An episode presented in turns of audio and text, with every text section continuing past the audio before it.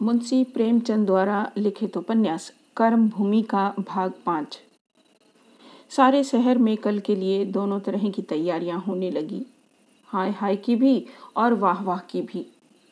काली झंडियाँ भी बनी और फूलों की डालियाँ भी जमा की गई, पर आशावादी कम थे, निराशावादी ज़्यादा। गोरों का खून हुआ है, जज ऐसे मामले में भला क्या इंसाफ करेगा? क्या बचा हुआ है? शांति कुमार और सलीम तो खुलम खुला कहते फिरते थे कि जज ने फांसी की सजा दे दी। कोई खबर लाता था कि फौज की एक पूरी रेजिमेंट कल अदालत में तलब की गई है। कोई फौज तक न जाकर सशस्त्र पुलिस तक ही रह जाता था। अमरकांत को फौज के बुलाए जाने का विश्वास था। दस बजे रात को अमरकांत सलीम के घर पहुँचा। अभी यहाँ घंटे ही भर पहले आया था। सलीम ने चिंतित होकर पूछा, कैसे लौट पड़े भाई? क्या कोई नई बात हो गई? अमर ने कहा, एक बात सूझ गई। मैंने कहा, तुम्हारी राय भी ले लूँ। फांसी की सजा पर खामोश रह जाना तो बुजदिली है।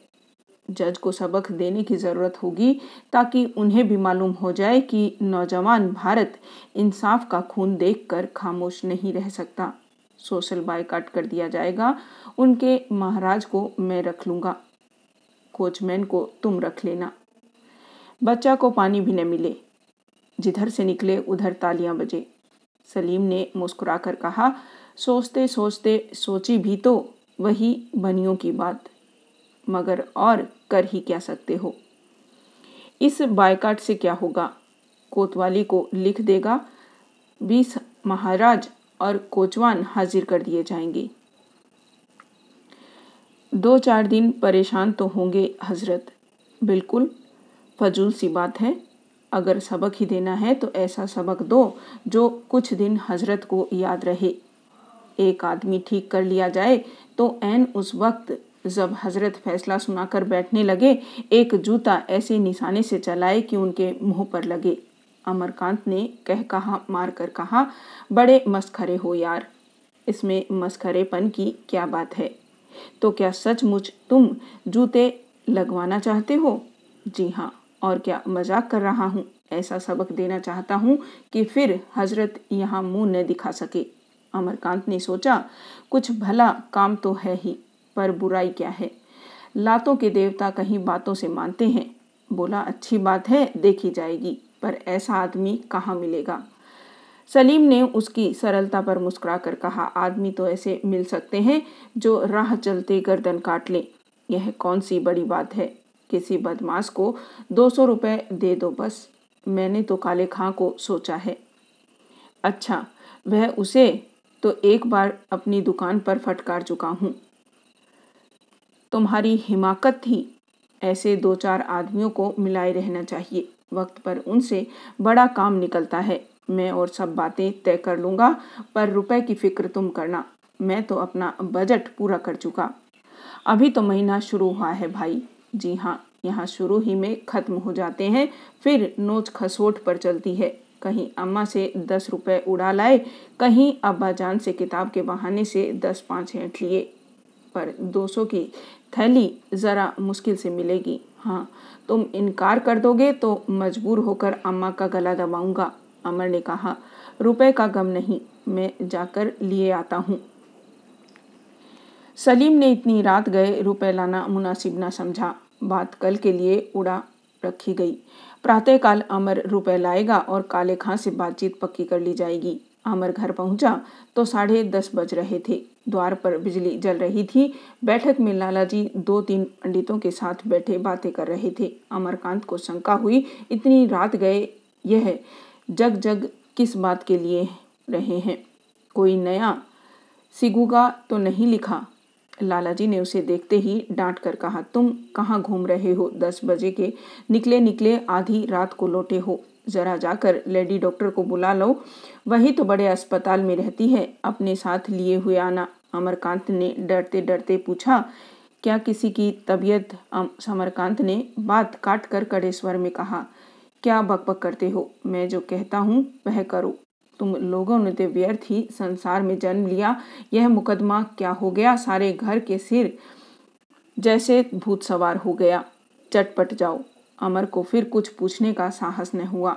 घर में भी न जा सका। धीरे से सड़क पर आया और बाइस्किल पर बैठ ही रहा था कि भीतर से सिल्लो निकल आई। अमर को देखते ही बोली, अरे भैया, सुनो, कहाँ जाते हो? बहू जी बहुत बेहाल है। कब से तुम्हें बुला रही है? सारी देह पसीने से तर हो रही है। देखो भैया, मैं सोने की कंठी लूँगी। पीछे से हिला हवाला न करना।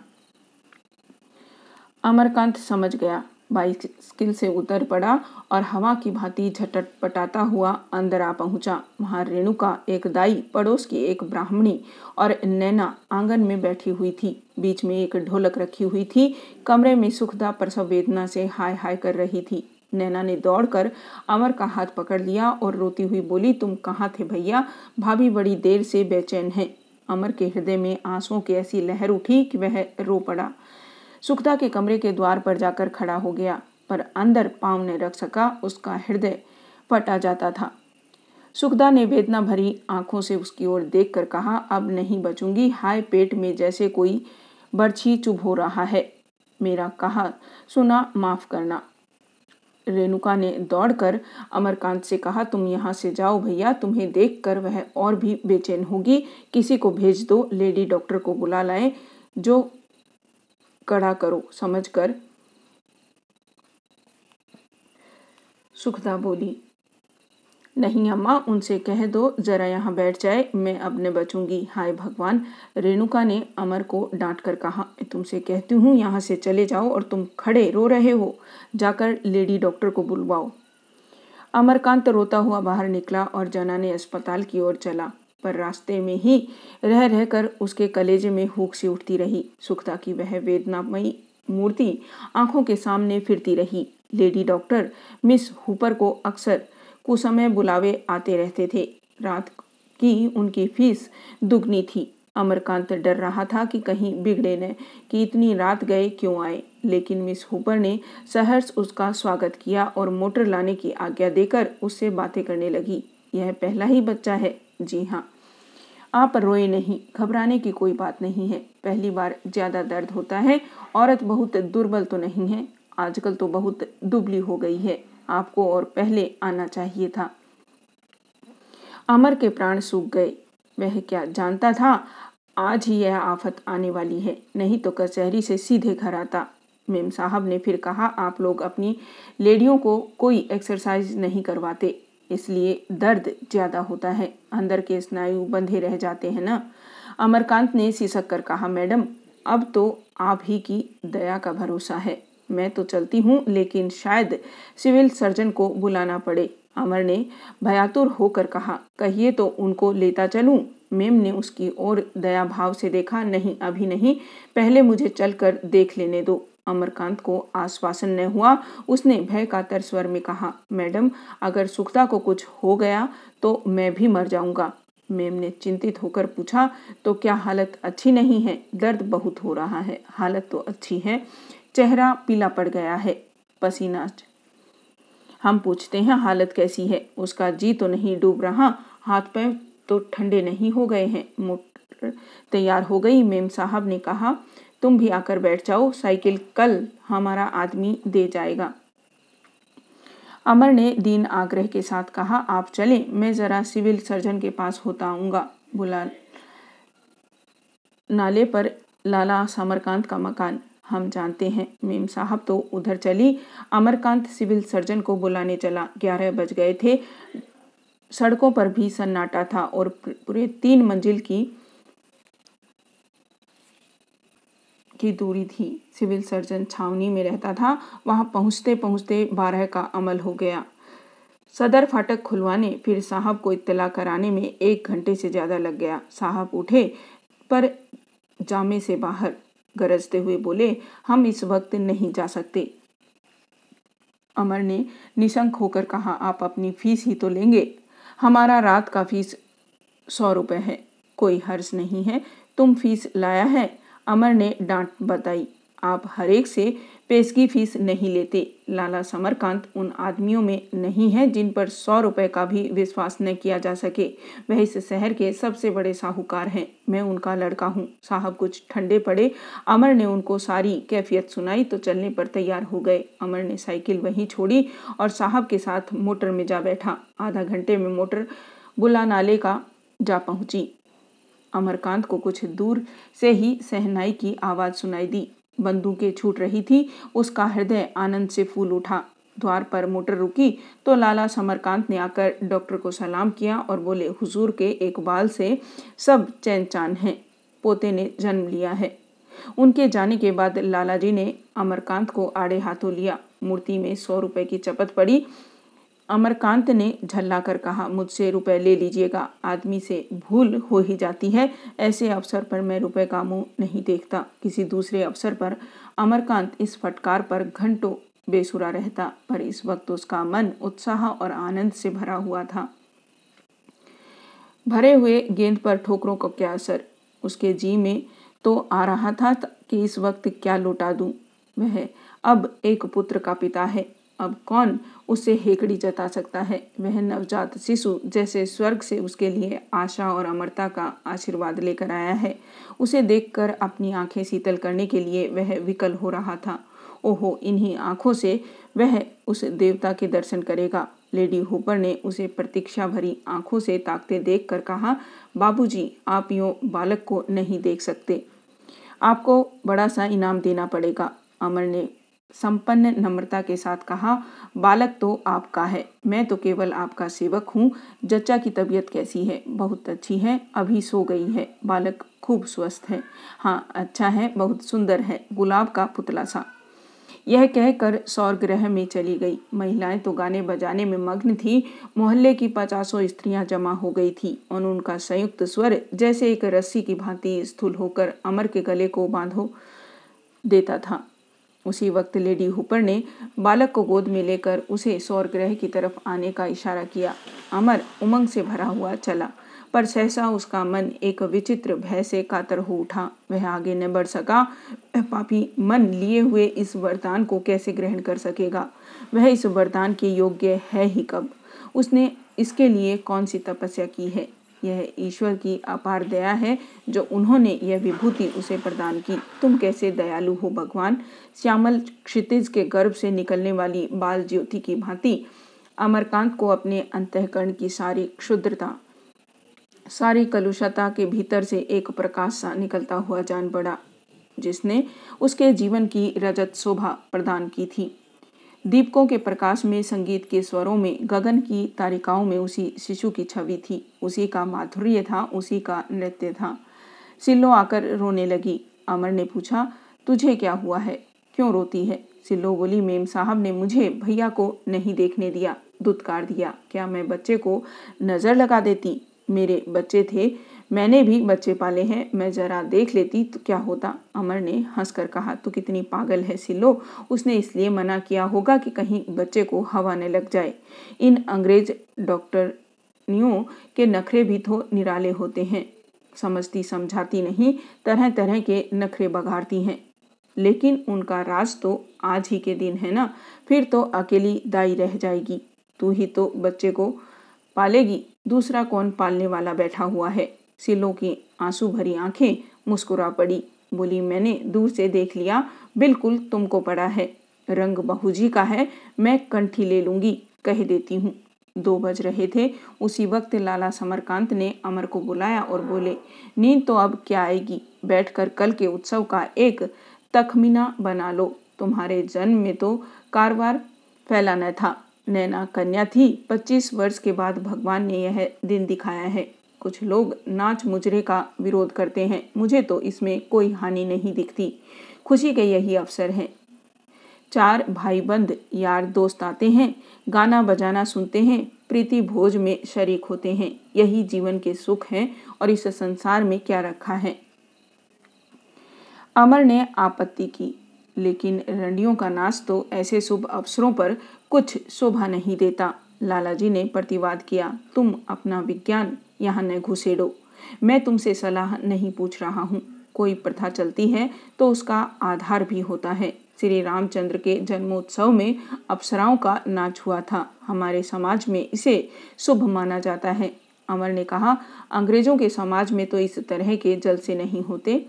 लालाजी ने बिल्ली की तरह चूहे पर झपट कर कहा, अंग्रेज़ों के यहाँ रंडियाँ नहीं, घर की बहु बेटियाँ नाचती हैं। जैसे हमारे चमारों में होता है, बहु बेटियों को नचाने से तो यह कहीं अच्छा है कि रंडियाँ नाचे।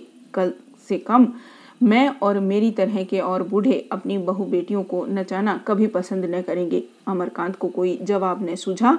सलीम और दूसरे यार दोस्त आएँगे। खांसी चहल पहल रहेगी। उसने जिद भी की तो क्या नतीजा लालाजी मानने के नहीं? फिर एक उसके करने से तो क्या नाच का बहिष्कार हो नहीं जाता? वह बैठकर तखमीना लिखने लगा। सलीम ने मालमूल से कुछ पहले उठकर काले खां को बुलाया और रात का प्रस्ताव उसके सामने रखा। दो सौ रुपए की रकम कुछ कम नहीं होती। काले खां ने छाती ठोक कर कहा, भैया, एक दो जूते की क्या बात है? कहो तो इजलास पर पचास गिन कर लगाऊँ। छह महीने से बेसी तो होती नहीं। दो सौ रुपये बाल बच्चों के खाने पीने के लिए बहुत है। सलीम ने सोचा, अमरकांत रुपए के लिए आता होगा। पर आठ बजे नो का अमल हुआ और अमर का कहीं पता नहीं, आया क्यों नहीं, कहीं बीमार तो नहीं पड़ गया। ठीक है, रुपए का इंतज़ाम कर रहा होगा। बाप तो टका न दे। सास से जाकर कहेगा, तब मिलेंगे। आखिर दस बज गए। अमरकांत के पास चलने को तैयार हुआ तो प्रोफेसर शांति कुमार आ पहुँचे। सलीम ने द्वार तक जाकर उनका स्वागत किया। डॉक्टर शांति कुमार ने कुर्सी पर लेटते हुए पंखा चलाने का इशारा करके कहा, तुमने कुछ सुना? अमर के घर लड़का हुआ है। वह आज कचहरी न जा सकेगा। उसकी सास भी वही है। समझ में नहीं आता आज का इंतज़ाम कैसे होगा। उसके बगैर हम किसी तरह का प्रदर्शन न कर सकेंगे। रेणुका देवी आ जाती तो बहुत कुछ हो जाता, पर उन्हें भी फुर्सत नहीं है। सलीम ने काले खां की तरफ़ देखकर कहा, यह तो आपने बुरी खबर सुनाई। उसके घर में आज ही लड़का भी होना था। बोलो, काले खां, अब काले खां ने अविचलित भाव से कहा तो कोई हर्ज नहीं। भैया, तुम्हारा काम मैं कर दूँगा। रुपए फिर मिल जाएँगे। अब जाता हूँ दो चार रुपए का सामान लेकर घर में रख दूँ। मैं उधर ही से कचहरी चला जाऊँगा। जो ही तुम इशारा करोगे, बस। वह चला गया तो शांति कुमार ने संदेहात्मक स्वर में पूछा, यह क्या कह रहा था? मैंने समझा, सलीम ने इस अंदाज से कहा, मानो यह विषय गंभीर विचार के योग्य नहीं है। कुछ नहीं, जरा काले खां को जमा मर्दी का तमाशा देखना है। अमरकांत की यह सलाह है कि जज साहब आज फैसला सुना चुके तो उन्हें थोड़ा सा सबक दे दिया जाए। डॉक्टर साहब ने लंबी सांस खींचकर कहा तो कहो, तुम लोग बदमाशी पर उतर आए। अमरकांत की यह सलाह है, यह और भी। अफसोस की बात है, वह तो यहाँ है ही नहीं, मगर तुम्हारी सलाह से यह तजवीज़ हुई है, इसलिए तुम्हारे ऊपर भी इसकी उतनी ही ज़िम्मेदारी है। मैं इसे कमीनापन कहता हूँ। तुम्हें यह समझने का कोई हक नहीं है कि जज साहब अपने अफसरों को खुश करने के लिए इंसाफ का खून कर देंगे। जो आदमी इल्म में, अक्ल में, तजुर्बे में, इज़्ज़त में तुमसे कोसों आगे है, वह इंसाफ में तुमसे पीछे न रह सकेगा। मुझे इसलिए और भी ज़्यादा रंज है कि मैं तुम लोगों को शरीफ और बेस लॉस समझता था।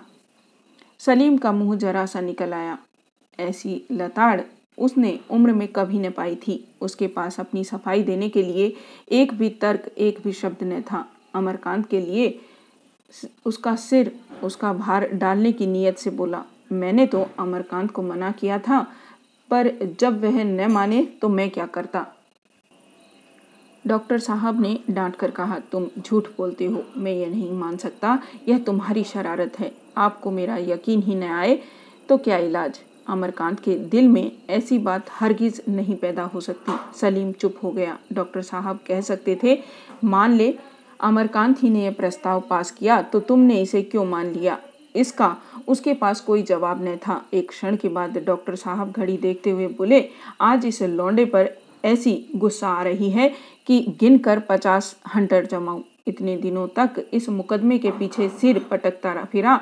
और आज जब फैसले का दिन आया तो लड़के का जन्मोत्सव मनाने बैठ गया। न जाने हम लोगों में अपनी ज़िम्मेदारी का ख्याल कब पैदा होगा। पूछो इस जन्मोत्सव में क्या रखा है? मर्द का काम है संग्राम में डटे रहना, खुशियाँ मनाना तो विलासियों का काम है। मैंने फटकारा तो हंसने लगा। आदमी वह है जो जीवन का एक लक्ष्य बना ले और ज़िंदगी भर उसके पीछे पड़ा रहे। कभी कर्तव्य से मुँह न मोड़े। यह क्या कि कटे हुए पतंग की तरह इधर हवा मिले, उधर चला जाए। तुम तो कचहरी चलने को तैयार हो। हमें और कुछ नहीं कहना है। अगर फैसला अनुकूल है तो भिखारिन को जुलूस के साथ गंगा तट तक लाना होगा। वहाँ सब लोग स्नान करेंगे और अपने घर चले जाएँगे। सजा हो गई तो उसे बधाई देकर विदा करना होगा। आज ही शाम को तालीमी इसलाह पर मेरी स्पीच होगी। उसकी भी ज़िक्र करनी है। तुम भी कुछ बोलोगे? सलीम ने सकुचाते हुए कहा, मैं ऐसे मसले पर क्या बोलूँगा? क्यों? हर्ज क्या है? मेरे ख्यालात तुम्हें मालूम है। यह किराए की तालीम हमारे कैरेक्टर को तबाह किए डालती है। इसमें तालीम को भी एक व्यापार बना दिया है। व्यापार में ज़्यादा पूंजी लगाओ, ज़्यादा नगा होता है। तालीम में भी खर्च ज़्यादा करो, ज़्यादा ऊँचा अहदा पाओगे। मैं चाहता हूँ ऊँची से ऊँची तालीम सबके लिए मुआफ़ हो, ताकि गरीब से गरीब आदमी भी ऊँची से ऊँची लियाकत हासिल कर सके और ऊँचे से ऊँचा अहदा पा सके। यूनिवर्सिटी के दरवाजे में सबके लिए खुले रखना चाहता हूँ। सारा खर्च गवर्नमेंट पर पड़ना चाहिए। मुल्क को तालीम की उससे कहीं ज़्यादा ज़रूरत है जितनी फ़ौज की। सलीम ने शंका की, फौज न हो तो मुल्क की हिफाजत कौन करे? डॉक्टर साहब ने गंभीरता के साथ कहा, मुल्क की हिफाजत करेंगे हम और तुम और मुल्क के दस करोड़ जवान जो अब बहादुरी और हिम्मत में दुनिया को किसी कौम से पीछे नहीं है। किसी तरह जैसे हम और तुम रात को चोरों के आ जाने पर पुलिस को नहीं पुकारते, बल्कि अपनी अपनी लकड़ियाँ लेकर घरों से निकल पड़ते हैं, सलीम ने पीछा छुड़ाने के लिए कहा, मैं बोल तो न सकूँगा, लेकिन आऊँगा ज़रूर। सलीम ने मोटर मंगवाई और दोनों आदमी कचहरी चले। आज वहाँ और दिनों से कहीं ज़्यादा भीड़ थी, पर जैसे बिन दुल्हा की बारात हो, कहीं कोई श्रृंखला न थी। सौ सौ पचास पचास की टोलियाँ जगह जगह खड़ी या बैठी शून्य दृष्टि से ताक रही थी। कोई बोलने वाला लगता था तो दो सौ आदमी इधर उधर से आकर उसे घेर लेते थे। डॉक्टर साहब को देखते ही हज़ारों आदमी उनकी तरफ़ दौड़े। डॉक्टर साहब मुख्य कार्यकर्ताओं को आवश्यक बातें समझाकर वकालत खाने की तरफ़ चले। तो देखा लाला समरकांत सबको निमंत्रण पत्र बांट रहे हैं। वह उत्सव उस समय वहाँ सबसे आकर्षक विषय था। लोग बड़ी उत्सुकता से पूछ रहे थे कौन कौन सी तवायफें बुलाई गई है? भांड भी है या नहीं? मांसाहारियों के लिए भी कुछ प्रबंध है? एक जगह दस बारह सज्जन नाच पर वाद विवाद कर रहे थे। डॉक्टर साहब को देखते ही एक महाशय ने पूछा, कहिए, आप उत्सव में आएँगे या आपको कोई आपत्ति है? डॉक्टर शांति कुमार ने उपेक्षा भाव से कहा, मेरे पास इससे ज़्यादा ज़रूरी काम है। एक साहब ने पूछा, आखिर आपको नाच से क्यों ऐतराज है? डॉक्टर ने अनिच्छा से कहा, इसलिए कि आप और हम नाचना ऐब समझते हैं। नाचना विलास की वस्तु नहीं, भक्ति और आध्यात्मिक आनंद की वस्तु है। पर हमने इसे लज्जास्पद बना रखा है। देवियों को विलास और भोग की वस्तु बनाना अपनी माताओं और बहनों का अपमान करना है। हम सत्य से इतनी दूर हो गए हैं कि उसका यथार्थ रूप भी हमें दिखाई नहीं देता। नृत्य जैसी पवित्र सहसा एक युवक ने समीप आकर डॉक्टर साहब को प्रणाम किया। लंबा, दुबला, पतला आदमी था। मुख सूखा हुआ, उदास, कपड़े मैले और जीर्ण बालों पर गर्द पड़ी हुई। उसकी गोद में एक साल भर का हष्ट पुष्ट बालक था। बड़ा चंचल, लेकिन कुछ डरा हुआ। डॉक्टर ने पूछा, तुम कौन हो? मुझसे कुछ काम है? युवक ने इधर उधर संशय भरी आँखों से देखा। मानो इन आदमियों के सामने वह अपने विषय में कुछ कहना नहीं चाहता। और बोला, मैं तो ठाकुर हूँ। यहाँ से छः सात कोस पर एक गाँव है, महुली। वहीं रहता हूँ। डॉक्टर साहब ने उसे तीव्र नेत्रों से देखा और समझ गए। बोले अच्छा वही गाँव जो सड़क के पश्चिम तरफ़ है। आओ मेरे साथ, डॉक्टर साहब उसे लिए पास वाले बगीचे में चले गए और एक बेंच पर बैठकर उसकी ओर प्रश्नवाचक निगाहों से देखा कि अब वह उसकी कथा सुनने को तैयार है। युवक ने सकुचाते हुए कहा, इस मुकदमे में जो औरत है, वह इसी बालक की माँ है। घर में हम दो प्राणियों के सिवा और कोई नहीं है। मैं खेती बाड़ी करता हूँ, वह बाज़ार में कभी कभी सौदा सुलग लाने चली जाती थी। उस दिन गाँव वालों के साथ अपने लिए एक साड़ी लेने गई थी। लौटती बार वह वारदात हो गई। गाँव के सब आदमी छोड़कर भाग गए। उस दिन से वह घर नहीं गई। मैं कुछ नहीं जानता, वहाँ घूमती रही। मैंने भी उसकी खोज नहीं की। अच्छा ही हुआ कि वह उस समय घर नहीं गई। नहीं, हम दोनों में एक की या दोनों की जान चली जाती। इस बच्चे के लिए मुझे विशेष चिंता थी। बार बार माँ को खोजता पर मैं इसे बहलाता रहता। इसी की नींद सोता और इसी की नींद जागता। पहले तो मालूम होता था कि बचेगा नहीं, लेकिन भगवान की दया थी। धीरे धीरे माँ को भूल गया। पहले मैं इसका बाप था, अब तो माँ बाप दोनों मैं ही हूँ। बाप कम, माँ ज़्यादा। मैंने मन में समझा था, वह कहीं डूब मरी होगी। गाँव के लोग कभी कभी कहते, उसकी तरफ़ की एक औरत छावनी की ओर है, पर मैं कभी उन पर विश्वास न करता। जिस दिन मुझे खबर मिली कि लाला समरकांत की दुकान पर एक औरत ने दो गोरों को मार डाला है और उस पर मुकदमा चल रहा है, तब मैं समझ गया कि वही है। उस दिन से हर पेशी पर आता हूँ और सबके पीछे खड़ा रहता हूँ। किसी से कुछ कहने की हिम्मत नहीं होती। आज मैंने समझा, अब उससे सदा के लिए नाता टूट रहा है, इसलिए बच्चे को लेता आया कि इसके देखने की उसे लालसा न रह जाए। आप लोगों ने तो बहुत खर्च बर्च किया, पर भाग्य में जो लिखा था, वह कैसे टलता? आपसे यही कहना है कि जज साहब फैसला सुना चुके तो एक छिन के लिए उससे मेरी भेंट करा दीजिएगा। मैं आपसे सत्य कहता हूँ बाबूजी, वह अगर बुरी हो जाए तो मैं उसको चरण धो धोकर पीऊँगा और घर ले जाकर उसकी पूजा करूँगा। मेरे भाई बंद अब भी नाक भौसी कोड़ेंगे, पर जब आप लोग जैसे बड़े बड़े आदमी मेरे पक्ष में हैं तो मुझे बिरादरी की परवाह नहीं। शांति कुमार ने पूछा, जिस दिन उसका बयान हुआ, उस दिन तुम थे? युवक ने सजल नेत्र होकर कहा हाँ बाबूजी, था। सबके पीछे द्वार पर खड़ा रो रहा था। यही जी में आता था कि दौड़कर चरणों से लिपट जाऊँ और कहूँ, मुन्नी, मैं तेरा सेवक हूँ। तो अब तक मेरी स्त्री थी, आज से मेरी देवी है। मुन्नी ने मेरे पुरखों को तार दिया, बाबूजी, और क्या कहूँ? शांति कुमार ने फिर पूछा, मान लो आज वह छूट जाए तो तुम उसे घर ले जाओगे? युवक ने पुलकित कंठ से कहा, यह पूछने की बात नहीं है बाबूजी, मैं उसे आँखों पर बैठा कर ले जाऊँगा और जब तक जीऊँगा, उसका दास बना रहकर अपना जन्म सफल करूँगा। एक क्षण के बाद उसने बड़ी उत्सुकता से पूछा, क्या छूटने की कुछ आशा है बाबूजी? औरों को तो नहीं है पर मुझे है। युवक डॉक्टर साहब के चरणों पर गिरकर रोने लगा। चारों ओर निराशा की बातें सुनने के बाद आज उसने आशा का शब्द सुना है और वह निधि पाकर उसके हृदय की समस्त भावनाएँ मानो मंगलगान कर रही है और हर्ष के अतिरेक में मनुष्य क्या आंसुओं को संयत रख सकता है? मोटर का हॉर्न सुनते ही दोनों ने कचहरी की तरफ़ देखा। जज साहब आ गए। जनता का वह अपार साफर चारों ओर से उमड़कर अदालत के कमरे के सामने जा पहुँचा। फिर भिखारी लाई गई। जनता ने उसे देखकर जय घोष किया। किसी किसी ने पुष्प वर्षा भी की। वकील, बैरिस्टर, पुलिस कर्मचारी, अफसर सभी आकर यथास्थान बैठ गए। सहसा जज साहब ने उड़ती हुई निगाह से जनता को देखा। चारों तरफ़ सन्नाटा हो गया। असंख्य आँखें। जज साहब की ओर ताकने लगी। मानो कह रही थी आप ही हमारे भाग्य विधाता हैं। जज साहब ने संदूक से टाइप हुआ, किया हुआ फैसला निकाला और एक बार खांस कर उसे पढ़ने लगे। जनता सिमट कर और समीप आ गई। अधिकांश लोग फैसले का एक शब्द भी समझते न थे पर कान सभी लगाए हुए थे। चावल और बतासों के साथ न जाने कब रुपए भी लूट में मिल जाएँ। कोई पंद्रह मिनट तक जज साहब फैसला पढ़ते रहे और जनता चिंता में प्रतीक्षा से तन्मय होकर सुनती रही। अंत में जज साहब के मुख से निकला, यही है कि मुन्नी ने हत्या की।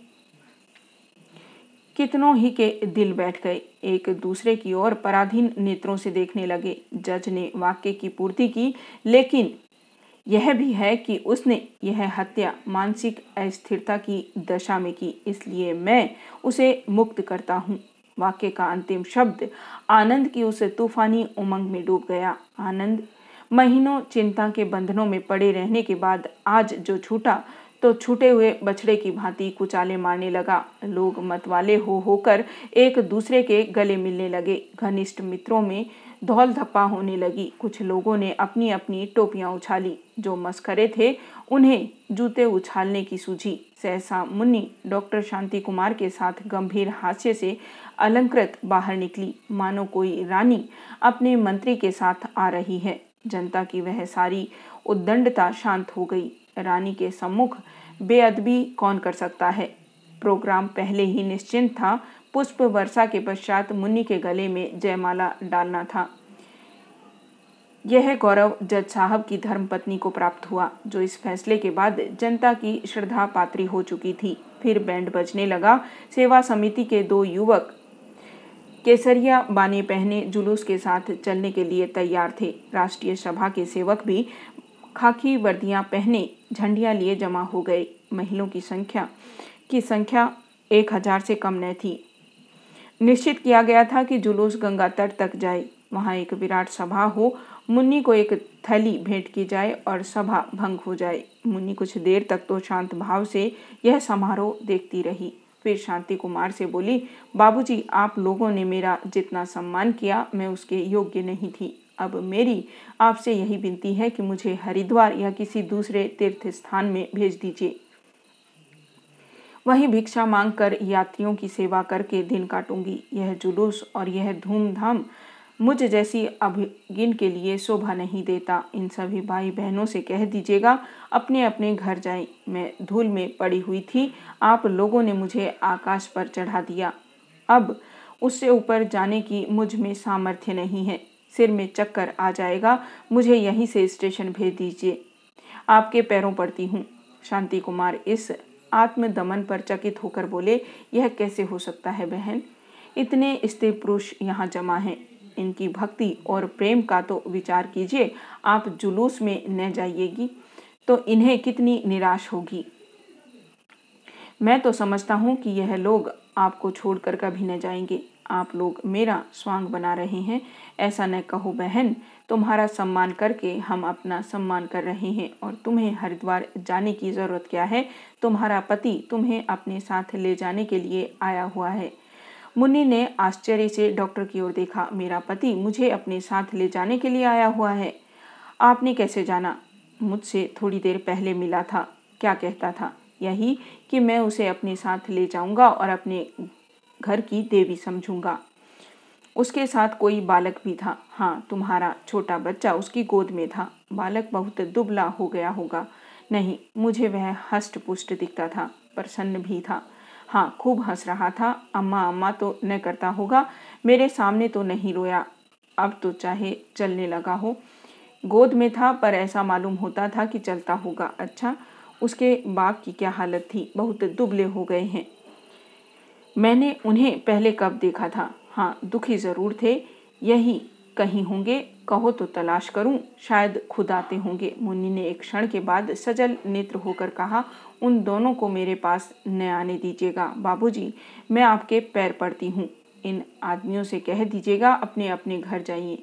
मुझे आप स्टेशन पहुँचा दीजिए। मैं आज ही यहाँ से चली जाऊँगी। पति और पुत्र के मोह में पड़कर उनका सर्वनाश न करूँगी। मेरा यह सम्मान देखकर पतिदेव मुझे ले जाने पर तैयार हो गए होंगे। पर उनके मन में क्या है, यह मैं जानती हूँ। वह मेरे साथ रहकर संतुष्ट नहीं रह सकते। मैं अब इसी योग्य हूँ कि किसी ऐसी जगह चली जाऊँ, जहाँ मुझे कोई न जानता हो। वही मजूरी करके या भिक्षा मांगकर अपना पेट पालूँगी। वह एक क्षण चुप रही। शायद देखती कि डॉक्टर साहब क्या जवाब देते हैं। जब डॉक्टर साहब कुछ न बोले तो उसने ऊँचे कांपते स्वर में लोगों से कहा, बहनों और भाइयों, आपने मेरा जो सत्कार किया, उसके लिए आपकी कहाँ तक बड़ाई करूँ? आपने एक अभागिन को तार दिया। अब मुझे जाने दीजिए, मेरा जुलूस निकालने की कोई हट न कीजिएगा।